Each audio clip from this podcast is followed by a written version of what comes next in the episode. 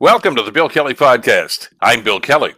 Well, can the Liberals pass two remaining priority bills before the Christmas break? We'll find out during our weekly political roundup with former Toronto Star journalist Richard Brennan. Why are some still suffering from what is known as long COVID?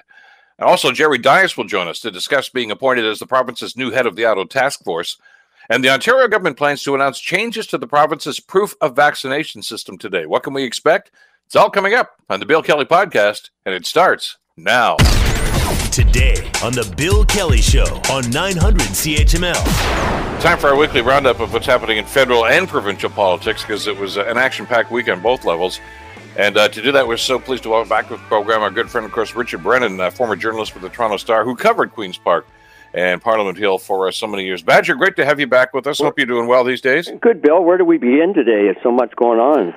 Well, you know what? I want to start with uh, with uh, Erin O'Toole and, and a rather controversial piece of legislation uh, that's in the news again, of course, and uh, that's the uh, the Bill 21, uh, the the anti-religious symbols bill, essentially. And you know that reared its ugly head earlier this week when a teacher was removed from the classroom in Quebec because they were wearing hijab. And of course, the, I asked the leaders all about this, and Erin O'Toole said he continues to personally oppose the controversial secularism law but he says this is just an issue for the province to decide. Here's what the leader of the uh, Conservatives had to say.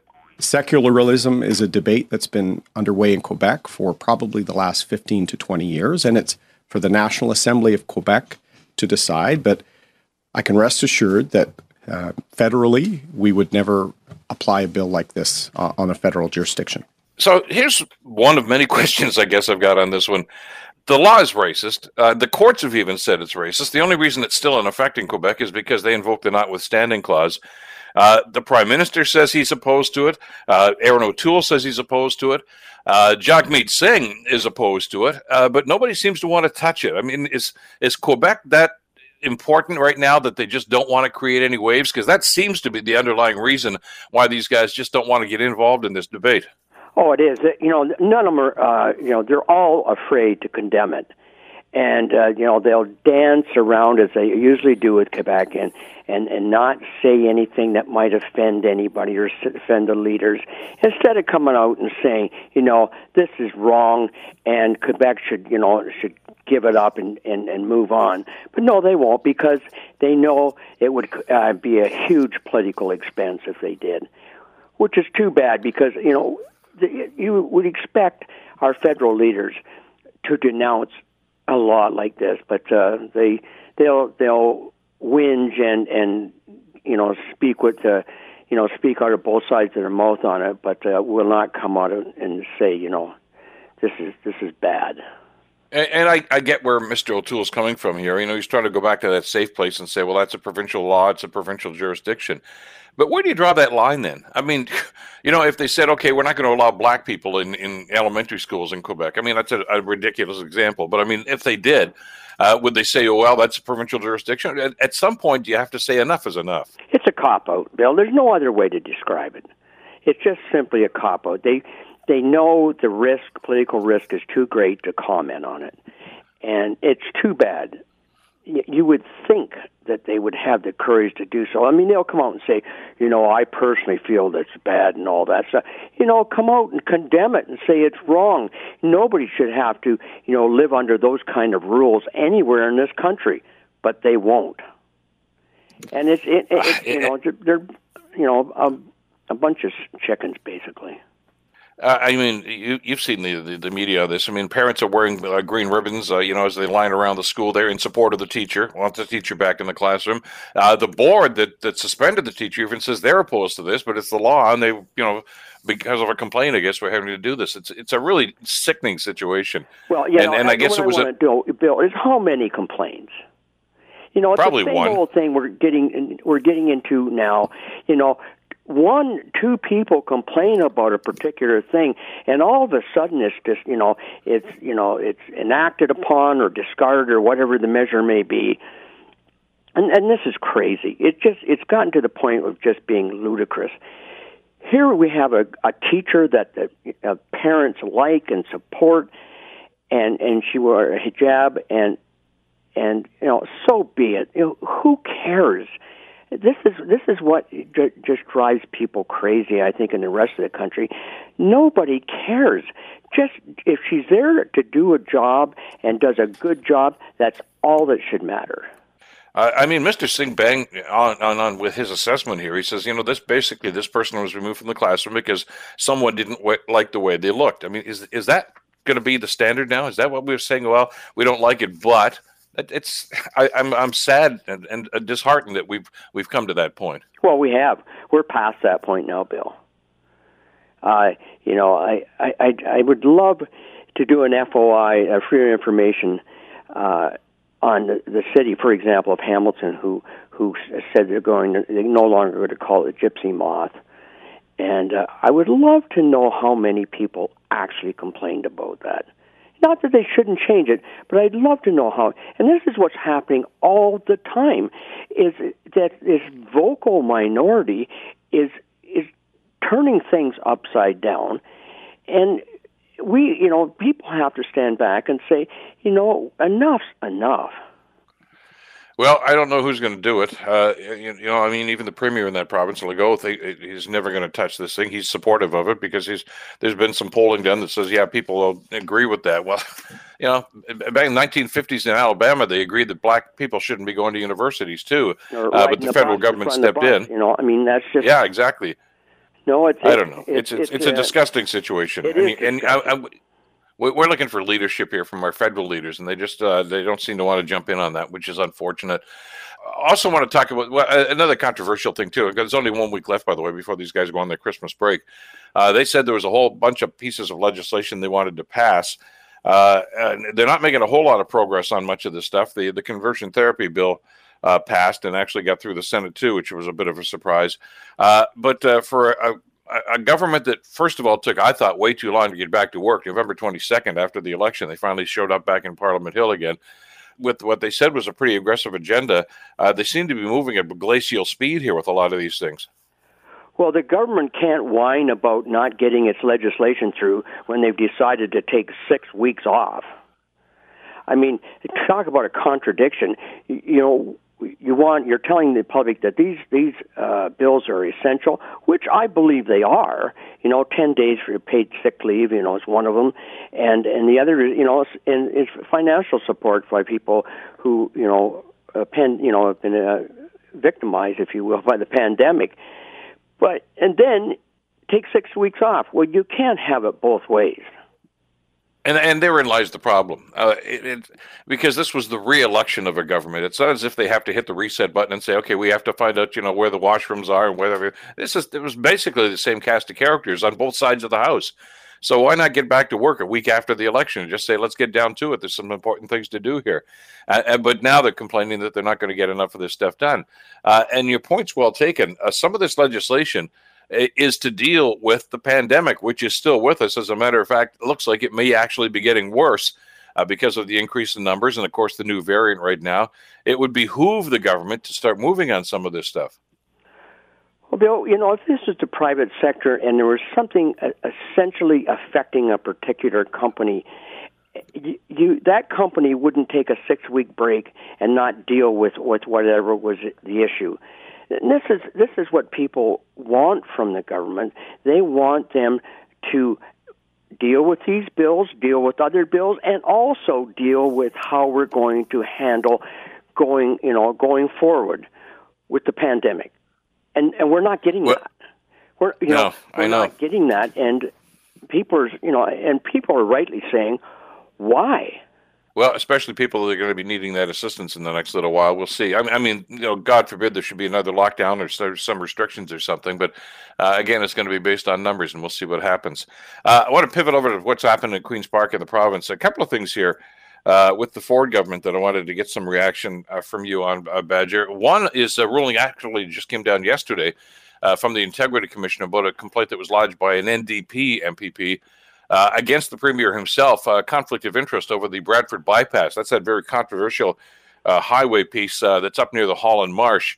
Uh, and it was just, I guess, steeped in controversy almost from the get go, isn't it? I know that some of the local residents there, a lot of them, as a matter of fact, are supportive of the project. Uh, because they're tired of, of you know heavy truck going through their little towns and, and things of that nature.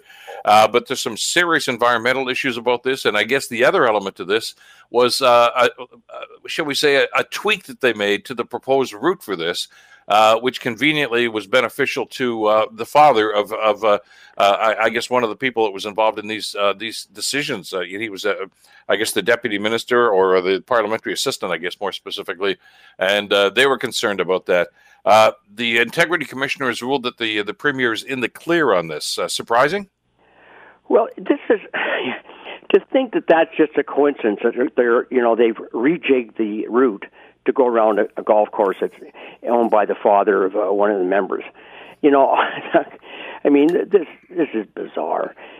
This the commissioner, but I see the commissioner's point. It's so hard to prove a conflict you know, unless it's just so blatant. But here we, you know, we, you know, the other conflict is too. I would suggest, and others have suggested the same thing, is who's going to benefit from other than the people that will be able to move, you know, move around easy, more easily and, and truck traffic being diverted, but who's going to benefit from from that uh, from that roadway? And that's developers. And and who's a you know who's a big friend of developers? Well, we all know that. You know, it's it's Doug Ford and his party. But prove that. For you just can't. You you you can't say that A equals B. You just can't do that. And in this case, I, I, it's a stretch for him not to say that there's a conflict with that golf course. But again, it's hard. It's a hard thing to nail down, and I think that was the commissioner's problem. Well, let me ask you about some of the wording here, and I'll just pull a couple of lines out of the uh, the decision. It was an 11 page decision uh, from the Integrity Commissioner, uh, and he he writes in part. He says, "Suffice to say that the only support for this allegation, meaning the conflict of interest." Uh, is an article in the Toronto Star that was published October 31st, which connects the Bradford Bypass project to the public record of party donations by developers. And he says, while media reports themselves cannot be considered as evidence, they can be used to buttress direct and credible evidence to archive the necessary, reasonable, and probable grounds for me to convince the inquiry. It, it basically, he's saying, well, that's just a newspaper report, uh, but it listed. You read the report. We talked about the report when it came out in the in the Star. It was. It listed the donors. It didn't just say, "Hey, we think there's some uh, some developers here who, who, you know were involved in, and had ties to the Conservative Party." They said, "Here's the name. Here's how much they donated. Uh, here's the cabinet position or whatever position it was they had in the government, and now they're lobbying." Uh, it, it's as clear as the nose on your face that there's a connection there. But it, it seems from this wording as if the Integrity Commissioner didn't want to go down that road. Yeah, I, I, again, but you know, you, you can point the fingers. I mean, that star story that we, it was in combination with other uh, you know newspapers in, in the uh, uh, Star change did an exhaustive study that pointed fingers directly. But the commissioner is saying, "Well, that's not good enough." Well, I can I can see his point, but you would have thought it would have carried more weight than it did and he just he's saying, well, he looked at you know the, the, the on the face of it, and and decided that well there there just isn't a conflict. And you know the government the government wins wins another one. I mean he's he's been a, a pretty lucky premier in the last couple uh, or last week or so about winning uh, court cases or or getting favorable decisions. So uh, I don't know. It's it's it's too bad that I think it wasn't the newspaper uh, article and many other things weren't given, given you know consideration that I could see anyway. Before he decided that you know everything's just hunky dory don't don't look over here folks there's nothing going on. Well to be fair though what uh, the integrity commissioner did say because the allegation was brought not just against uh, the premier uh, but against uh, against Transportation Minister Caroline Mulroney and Associate Transport Minister uh, Stan Cho. That's uh, the individual whose dad is part owner of this golf course mm-hmm. that has now been spared from this. Uh, the commissioner said that he's issuing a separate report about those two.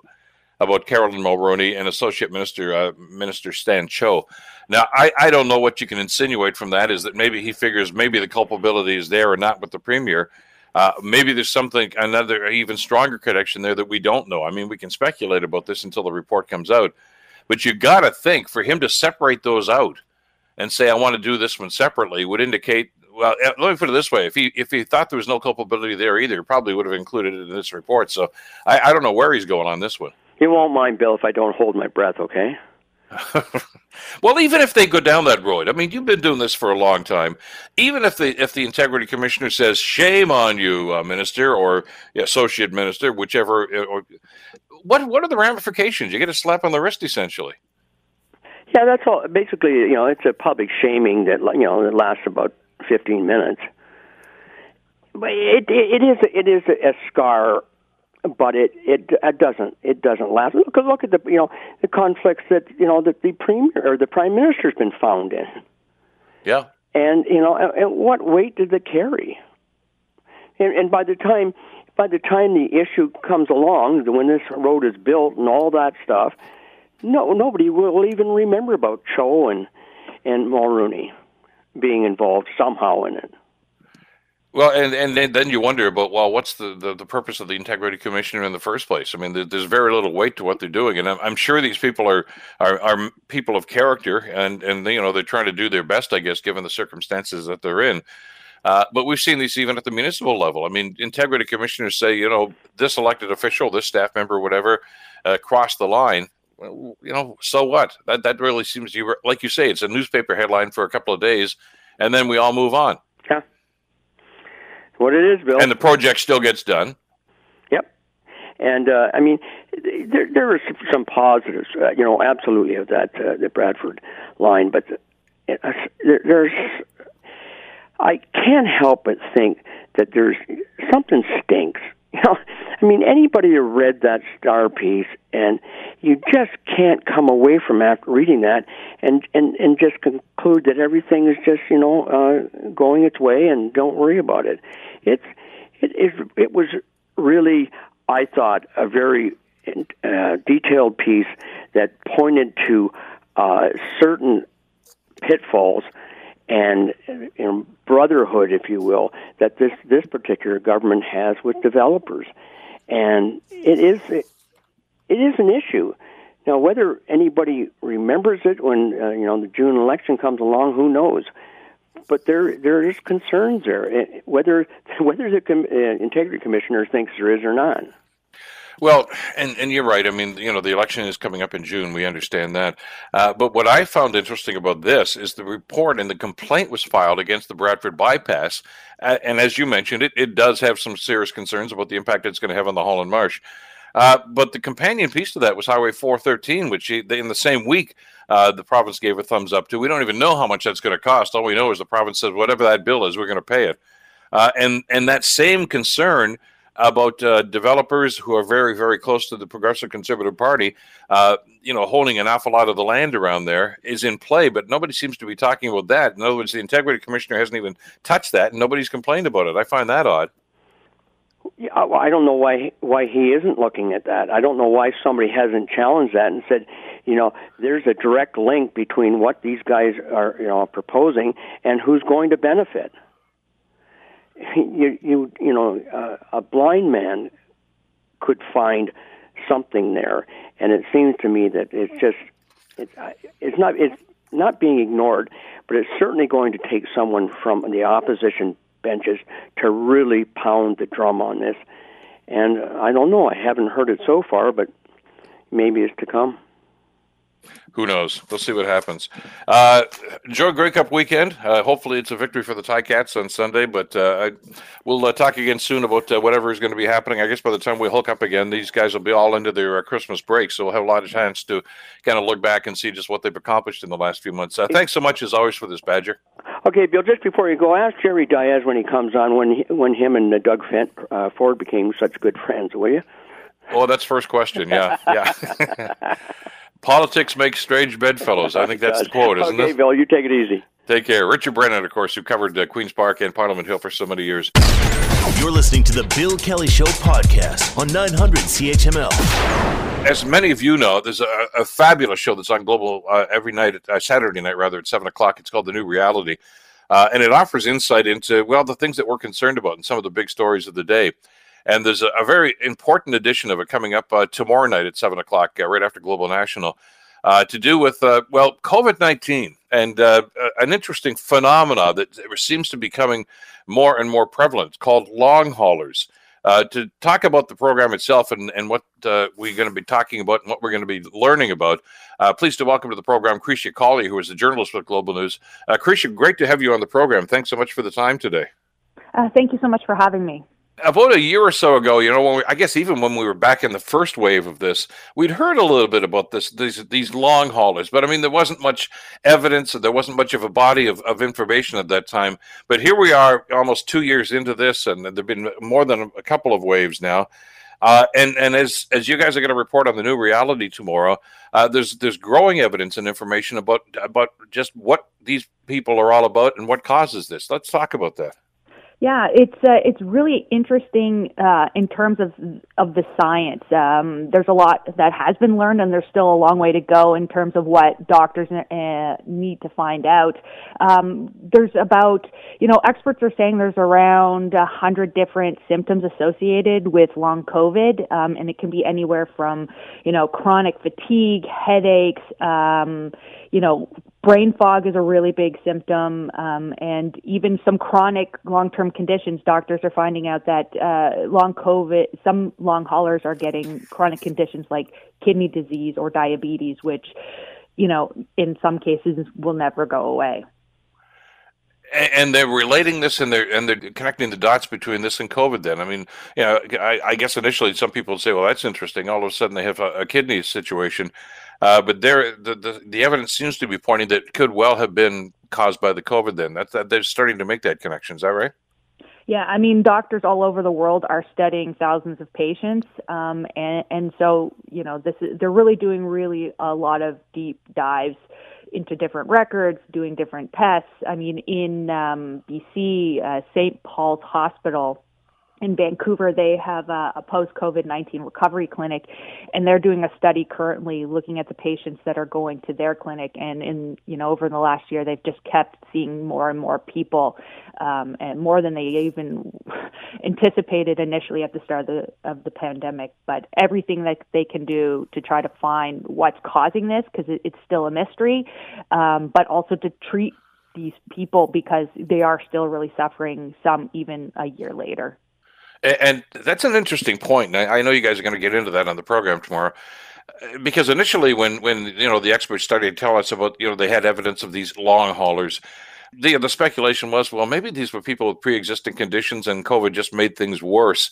Uh, they weren't sure. Uh, is is there any indication that that may be the case? Or I guess the overriding question I get in this situation, Krysia, is how come some people get this and some people don't? And that's and that's the question that everybody is still trying to figure out. It the thing about long COVID, it varies from person to person. Some people will maybe get better within six months. Some people are a year into it and they're still not better. So, you know, nobody really knows why it's happening and why somebody will get better within months and not within a year. So I think that's a really good question and and we have to remember while us as individuals feel the pandemic has gone for on and on and on and everybody wants it to be over. I mean, for science and research, this is still so new. Being almost two years in is still uh, new to figure out any type of condition. And, and, that's interesting. And I'm sure you guys found this out as you were researching this, Krysia. I certainly have been talking to epidemiologists and so many other people over the last well, almost 22 months, I guess now. Mm-hmm. Because a lot of the time our, our discussion is focusing on, oh, the vaccine and, and this and that and, and, you know, the things to try to, to curb this. And that's uh, important work, as we know but mm-hmm. there is lots and lots of work going on in, in laboratories all over the world. I guess uh, say we still don't quite know what this is. We know it's a, a, coronavirus, but what it does, how it starts, how it how it mutates, and how it re- in, impacts the body. This is still a work in progress for the experts, isn't it? Oh, absolutely. And there's a lot of different working theories. You know, we spoke with one um, neuroscientist who oversees a neuro COVID 19 clinic in Chicago. He's part of Northwestern Medicine. Um, and he has one of his theories is that long COVID could be a form of autoimmune disease, and an autoimmune disease is where the immune system, you know, starts to attack, it, attack its own body by mistake. Um, and autoimmune diseases seem to be more prevalent in women. Um, and so, even though at this point there's no concrete evidence that long COVID affects more women than men, that is certainly one of the you know hypotheses being investigated currently. Uh, and that's a fascinating one too, because uh, well, our, listeners know our, our, family's done a lot of work with the Scleroderma Society here in, in Ontario and in Canada, and, and so we're well familiar with autoimmune diseases and the impact they can have on their body. And it's uh, it, it's rather frightening to think that that could be an, an end result or of of, of COVID, uh, which is somewhat problematic. As, as they're going through the research on this, uh, and you're talking about some of these symptoms, it, it, it's how difficult has it been for the experts, Krysia, to actually make some determinations about this? As you say, the, the, the list of, of symptoms that you can experience from COVID is so long right now. It's not as if, oh, you get a runny nose and a cough, and that's it. If you don't have that, you probably don't have it there can be so many ways in which it manifests itself right now. It's pretty hard, I would think, for them to nail down exactly what's being uh, happening in the body and, and what is causing it and how long it's going to last. Yes, absolutely. And I think that's why a lot of these, a lot of doctors and researchers are at this point treating individual symptoms and, conditions as opposed to like long COVID as a whole because they don't as I said earlier, they don't know what's really causing long COVID, so they can only treat individual sort of symptoms. And um, you know, we need more clinics and more research to be done, not just in Canada but worldwide, so that these patients, who a lot of some of whom we talk to can't work anymore because of this condition. You know, this is going to be a long lasting impact on not just the healthcare system, but like society as a whole for a, a long time to come. I, I heard a little snippet uh, from uh, Robin Gill uh, uh, on, on, Global News about this the other day too, and, and uh, I, the, I guess it's like a lot of other uh, conditions that are impacting us right now.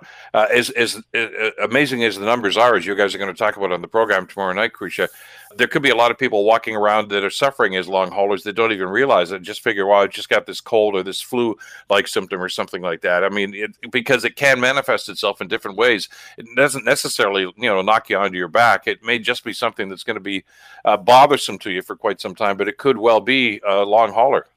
Mm-hmm, absolutely. I, I, and and and the numbers are still coming out in how many people are affected. You know, the Public Health Agency says about sixty percent uh, of those who were diagnosed with COVID reported one or more symptoms, you know, 12 weeks or more after the initial infection. So if you really do the math, it does add, you know, it really does eventually add up and it's an ongoing concern. And as we mentioned, researchers are, are, are, trying to determine, first of all, what we're dealing with, why this happens to some people and not to others. And uh, I, I, guess the gist of this right now is that there's no simple answer to this. They can't really just say, hey, these group of people, this group of people here may be more prone to that. They're not even at that point yet, are they? I mean, they are, you know, there is definitely an acknowledgement that the post COVID syndrome or post COVID condition exists. Um, yeah. It's just how how prevalent it is uh, is you know the exact numbers of how many people are are still still uncertain. But i think we have to know that there are a lot of people particularly in canada and worldwide who are suffering from this and they really need the resources and help um, to get better. Um, you know there are definitely people who have it a year after and who knows if we check back in a year from now they'll likely still have it. Hopefully well not, for people that have got possible. some yeah, yeah, exactly. And and you know, if you think it's it's happening in your family or with one of your loved ones, uh, watch the program tomorrow night. It's uh, it's on seven o'clock right after Global National on Global uh, TV. Uh, it's called the New Reality, and it's going to delve into the, the, long haulers and the phenomena that uh, that uh, we're dealing with and the experts are dealing with. Uh, Krysia, pleasure to have you on the program. Thanks so much for this. enjoy the weekend, and we'll talk again down the road. Wonderful. Thank you so much. Take care. Take care. Krysia Collyer, journalist with Global News, involved in uh, the production for The New Reality, tomorrow night, 7 o'clock on Global. Uh, this is The Bill Kelly Show, 980 CFPL London, 900 CHML Hamilton. Interesting news uh, out of Queen's Park uh, yesterday that uh, Jerry Dias is going to be, uh, well, working on behalf of the Ford government on uh, what they're calling an auto task force. Now, we all know some of the circumstances surrounding this, uh, the protectionist policy south of the border, and the impact it could have on the auto industry. Uh, to talk about the work ahead, uh, Jerry Dias, uh, the Unifor National President, joins us on the Bill Kelly Show. Jerry, great to have you back on the program. Hope you're doing well these days. Um, hanging in there, Bill. It's always my pleasure. That's the about all we can do these days. Uh, you've heard some of the criticism, and I saw some of your reaction to this and some of the social media things. Uh, I mean, a year ago, if somebody said, "Yeah, you know, Jerry Dias and Doug Ford are going to be together on the same podium, working together, and in compliance with what's going to be happening," they said, "Come on, never going to happen." Because uh, you, as as you've been quite candid about, you've had your differences with Doug Ford uh, over the, the, the time that he's been premier of this province. Why this partnership and why this collaboration, and and and, and how did this happen? Look, there's times where you have to put politics aside and roll up your sleeves and get things done. Uh, we've got a huge problem in this province, uh, and there's no question it's tied into the Buy America strategy, the Biden administration. If they proceed uh, south of the border uh, without any sort of reaction from Ontario or Canada, for that matter, then there's a lot of jobs that are going to be leaving this province, and I have a lot of skin in this game. Um, we have a lot of members in the auto industry, the auto parts industry, the softwood lumber, where we're having a fight with the U.S. Uh, the aluminum industry always seems to be up in arms with the U.S. So, look, the bottom line is we need to we need to get the attention of the Biden administration, and so it t- doesn't matter to me which party is in power politically. Um, this is about fighting to preserve jobs and create jobs that I'm in. Uh, and we should, by the way, mention uh, to try to blunt any criticism people might have. This is a non-paying job. You're just doing this because it's something that needs to be done. Uh, so you're not going to be on the payroll. The other element to this oh, too, because we've talked, we've, speculated about this ever since the Buy America policy uh, was not just initiated. Because I know that the Americans have been talking about this for quite some time, Jerry, as you know. Uh, but when when the, the, Biden administration reiterated this, and uh, you know, with some of the financial policies they released, some people said, "Oh my, that, that's that's that's going to be problematic." Uh, for the Ontario auto industry, it would be devastating if they went ahead with this. Not just problematic, wouldn't it? No, there's no question. I mean, it's fatal. Uh, you can't be saying to American consumers, where of course we ship the bulk of our vehicles. For us, it's about a seventy billion dollar a year export industry. Um, so if, if the Biden administration is strictly going to reward American consumers for buying American-built cars, uh, then look, when you start talking about sixteen thousand five hundred dollars, uh, that's a big sticker price uh, to, to take out the price of an EV. It will be fatal. So our government will have to match it, like, quite likely dollar for dollar. Uh, but the bottom line is we need to have a straight carve out here for Canada because of how intertwined uh, the auto industry is on both sides of the border. You can't buy a Canadian-built vehicle um, on you know unless you know, you're talking about 85 percent of the parts that go into Canadian assembled vehicle come from the U.S. So what the U.S. is doing is negatively impacting uh, the U.S. auto parts industry. So, so look, they're just too intertwined. You can't just carve it out. It's just not that simple. And people are making the argument we're, we're, we're going to have to make it much stronger. And the other side of this is you can't just cherry pick when you have, want to have a relationship. Um, ultimately, if they're going to proceed with battery manufacturing, you're going to need nickel, cobalt, you're going to need magnesium, you're going to need aluminum, you're going to need all the raw materials that Canada has and they have very little of. Um, so you can't just cherry pick and say, okay, we'll take your raw materials, but now we're going to slam your industry. Doesn't work that way. Jerry, do you get a sense of deja vu? I mean, especially with the Biden administration, because you went through the same hassle with the Obama administration after the uh, the 0809 recession, uh, and the protectionist policies were being flaunted by an awful lot of the, the state legislatures and some people in Congress. And, and you came to an understanding that look at supply chain, you know, even a car that is quote unquote produced in America has probably spent some time in Canada uh, for some of the work, and they, they go back and forth the border a number of times. Like how many times do you have to remind these people of this before the message sinks in? Well you know it's it's it's it's a real simple mindset um, when you're thinking about you know uh, how the you know it's it's a simple argument that somehow the industries aren't intertwined so you're right we dealt with it under obama. Uh, then we dealt with it under Trump. Uh, I was had a front row seat during the renegotiation of NAFTA, where they were talking at one time about any goods sold in the United States uh, 50% had to be 50% U.S. content. So yeah. we've been dealing with this for years and years and years. And you can't just deal with it through the conventional World Trade Organization's dispute mechanisms because it takes forever. So decisions will be made uh, on the Canada auto industry very shortly. because you make decisions for five years down the road. So that's why we need to get the Biden's administration's attention right now. I know, frankly, that there's, you know, there's not a heck of a lot of support um, amongst this because within the automakers, because they understand, um, mm-hmm. you know, that, that you just can't, the, the, the border doesn't exist as it relates to the auto industry. Everybody wants the incentive, of course, but they don't want the economic harm that it's going to cause their, their individual industries. There's been a lot of investments on both sides of the border uh, that could be put at risk.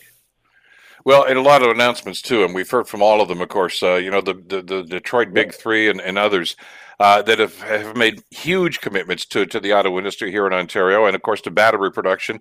Uh, and and as the premier mentioned, I mean, you know that that makes the the future very promising. Uh, this could really scuttle an awful lot of those plans. Uh, Jerry, I wish you best luck. I assume you're hitting the ground running on this. Uh, I want to stay in touch with you over the next couple of weeks and months, of course, because as you mentioned, uh, the, the, clock is ticking. The, there's a time sensitivity to this, and you've got to get some response and, and some results on this pretty quickly, don't you? Uh, absolutely. There's no time to waste, that's for sure. Jerry, thanks as, as again for this, and uh, we'll uh, talk again down the road about this. I appreciate the time today. All right. You have a great day. Take care, Bill. Thank you. You too. Jerry Dias, of course, Unifor National President, uh, who's going to be uh, heading this task force. And, and again, as he mentioned, uh, there's, there's no salary involved in this or anything. Uh, he's just, you know, got the best interests of the auto industry, especially here in Ontario, uh, at heart. And uh, these are going to be very, very important decisions and discussions over the next little while about the impact this could have in Ontario. And of course, you know what it's like if the auto industry is negatively impacted in Ontario, you know how many companion industries are going to be negatively impacted as well. So uh, we wish them the best of luck to try to get some results on this. You're listening to the Bill Kelly Show podcast on 900 CHML. I want to switch back to Queen's Park if I could for just a couple of minutes because it looks like there could be some changes to the uh, protocol uh, for COVID 19 here in the province of Ontario. As uh, Matthew Bingley reported on Global News uh, last night, uh, it looks as if uh, the Premier is reconsidering, especially when it comes to changes uh, in the proof of vaccination. Uh, Matthew Bingley, reporter for Global News at Queen's Park, joins us to talk about this. Matthew, great to have you with us on the program. Thanks for the time today. Good to be with you there was some talk about this just a, a little while ago because uh, I, I, guess it didn't take too long after they put this whole program into effect. That I know Christine Elliott and a few others, as you guys were reporting, Matthew, were suggesting there was some concern about about counterfeit uh, proofs of vaccination. So this probably doesn't come as a surprise, but uh, it's kind of interesting the way that they're responding to this. Well, it, it's interesting for a number of ways because this has been something that has been raised about the issue uh, of vaccine certificates from the get go. Uh, when we first started off with the paper receipts, people were, were warning that they were easy to forge from that point, and, and they were showing that you could easily do it using the most basic of skills. And despite all of that, uh, even when they moved to the QR code system, they were still allowing these original vaccine uh, uh, certificates, the receipt that you got when when you got your second vaccine, uh, they were still fine with those going forward. And uh, a number of arguments that they put forward for keeping those in place, mostly around accessibility, a lot of concern about seniors and uh, whether they'd have printing access. Uh, or, or even a, a cell phone to use, but but many people were pointing out, you know, if you could print off that original receipt, why couldn't you print off a QR code? And it seems that uh, now has that the time has actually come that they've they've seen the light and realized that it is more of a problem. Yeah, exactly, and that's what you guys were talking about at the time. They said, you know, that uh, well, not everybody has a cell phone. This is really only fair, and, it, and that seemed logical at the time. But I guess they're getting a lot more, uh, mean, anecdotal stories anyway about about counterfeit uh, papers being prohibited.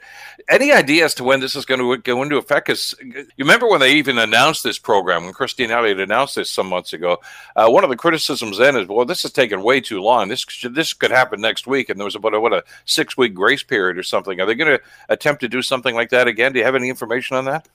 The the timing I've had from some government sources is that it's it's to be determined that they'll they'll move to the QR code alone system and and you're right it, it probably is uh, based around just trying to make sure that that people who perhaps don't have a phone don't have the QR code printed off that that they could uh, just do so. Uh, you know, but many public health units have been willing to either mail it to people or or even uh, libraries have been uh, opening themselves up to hey, you can come here and print it off. So uh, the the real question is the urgency around this. But but remember, these are many many locations that people uh, could be potentially left out on, and the last thing that the government wants to do is uh, make it seem like there really is a two tier society here.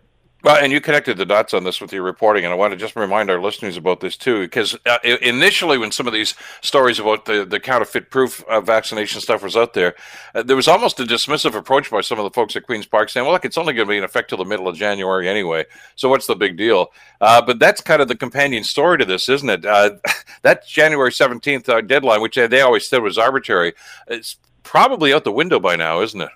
Well, it it it, it always sort of made people. Uh, I was in the room when the premier uh, launched this this reopening plan, and the the dates that they had put on made people's eyebrows go up right away because it was January 17th where they were announcing yeah. that I, again, in the absence of all these bad trends, that, that, that they would begin to start lifting the vaccine certificates in, in restaurants and bars and gyms and, and then going on to, to march it along further with uh, February 7th, it was going to be nightclubs, and then almost all of them uh, lifting on March 28th. And, and on that same date, the premier was saying that, uh, that they were looking at possibly lifting masking guidelines as well. And, and at the time, people asking questions, myself including, included, saying, you know, winter is the time where we see this uh, becoming the worst. Uh, what is it about the uh, the situation that makes you think that, that, that it's going to be able to uh, actually happen? And and even as early as this week, it was well, we're going to wait and see uh, when January 17th comes, and then we will make a decision then. And and now, according to sources, uh, that that date does look like it's really gone out the door. Uh, and and the background on all this, of course, is is the you know the number of new cases rising. I think the number we got today is about fourteen hundred, which is even up again from yesterday. I know that the cabinet met, uh, and uh, there's going to be, I, I, guess, a presser later on today, uh, which I'm sure you'll be attending and reporting on on Global News at uh, five thirty and six, Matthew. But there's a lot of speculation about what the premier is going to announce today. There, I mean, there was one rumor that that somebody uh, was was even recommending that maybe they go back to some of these restrictions, not necessarily a lockdown but some of these restrictions, uh, crowd size in restaurants and things of this nature. Uh, do you have any sense at all from your sources at, at Queens Park as to where they're going to go? Are they? I know they're getting a little nervous about these rising numbers. Yeah, well, the, the, the indicator that we keep seeing is is really the lagging one, which is the ICU numbers, and just looking at those. Obviously, the daily cases going up, but ICU numbers today are about 155, and that's that's been around the same spot where they've been. But they they are obviously seeing the modeling coming out earlier on in the week that says that we could be seeing between 200 and 400 cases in the ICU by the end of January. So that is the major concern. But as those restrictions go, uh, you know, the the uh, earlier this morning we heard that Christine Elliott, the Minister of Health, was going to be added to the mix.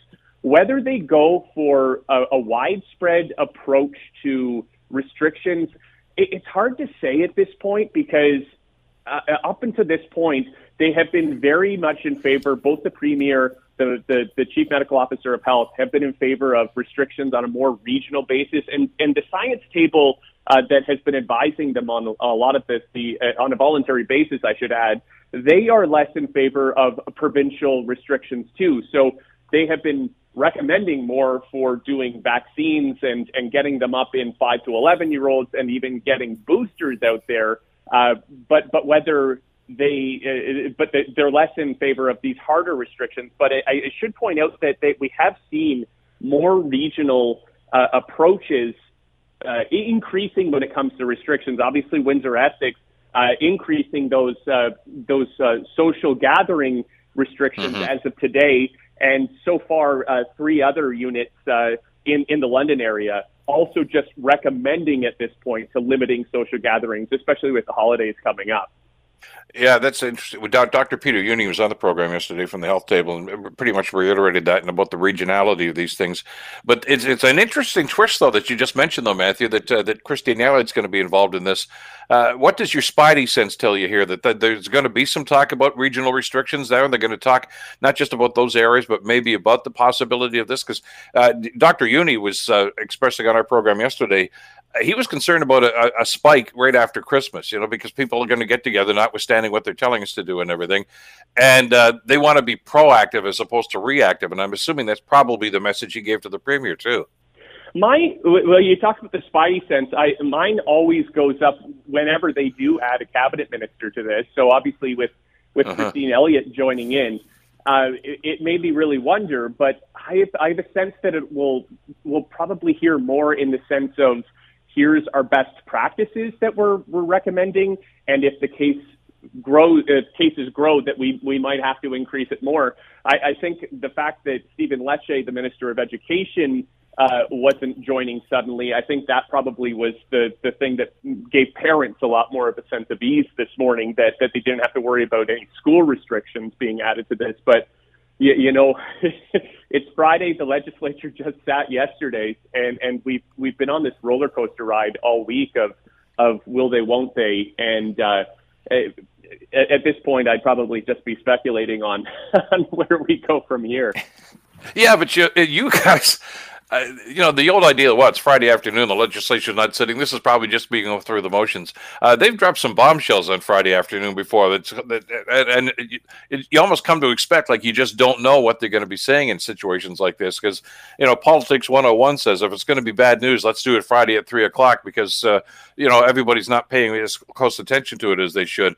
Uh, so you're, you're, I guess, on your guard right now because you really don't know where they're going on this.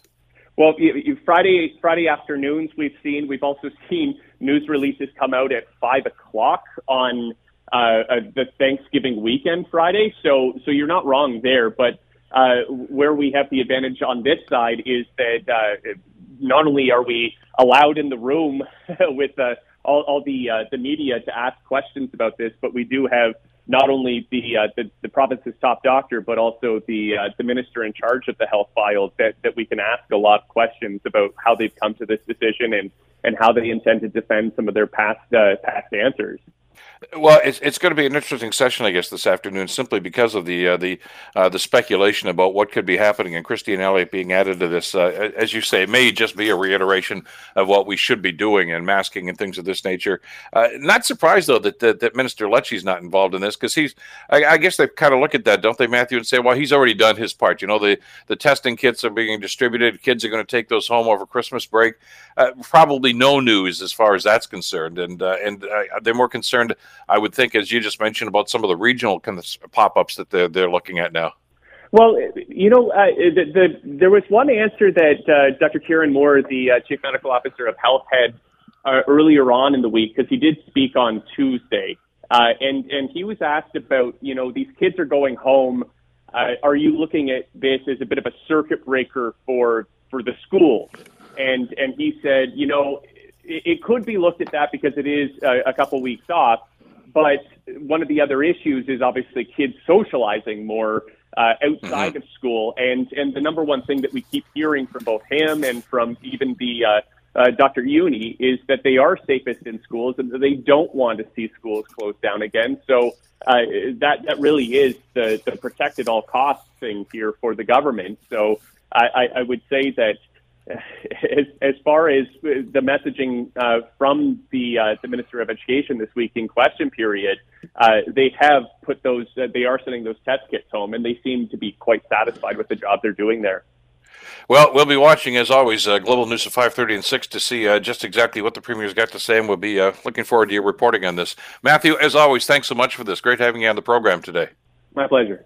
Take care. Matthew Bingley reporting uh, with uh, Global News, of course, at Queen's Park, and he will be there uh, for the presser later on when the Premier makes uh, whatever announcement it is uh, to do with the new COVID protocol. The Bill Kelly Show, weekdays from 9 to noon on 900 CHML. The Bill Kelly Podcast is available on Apple Podcast, Google Podcast, or wherever you get your podcasts from.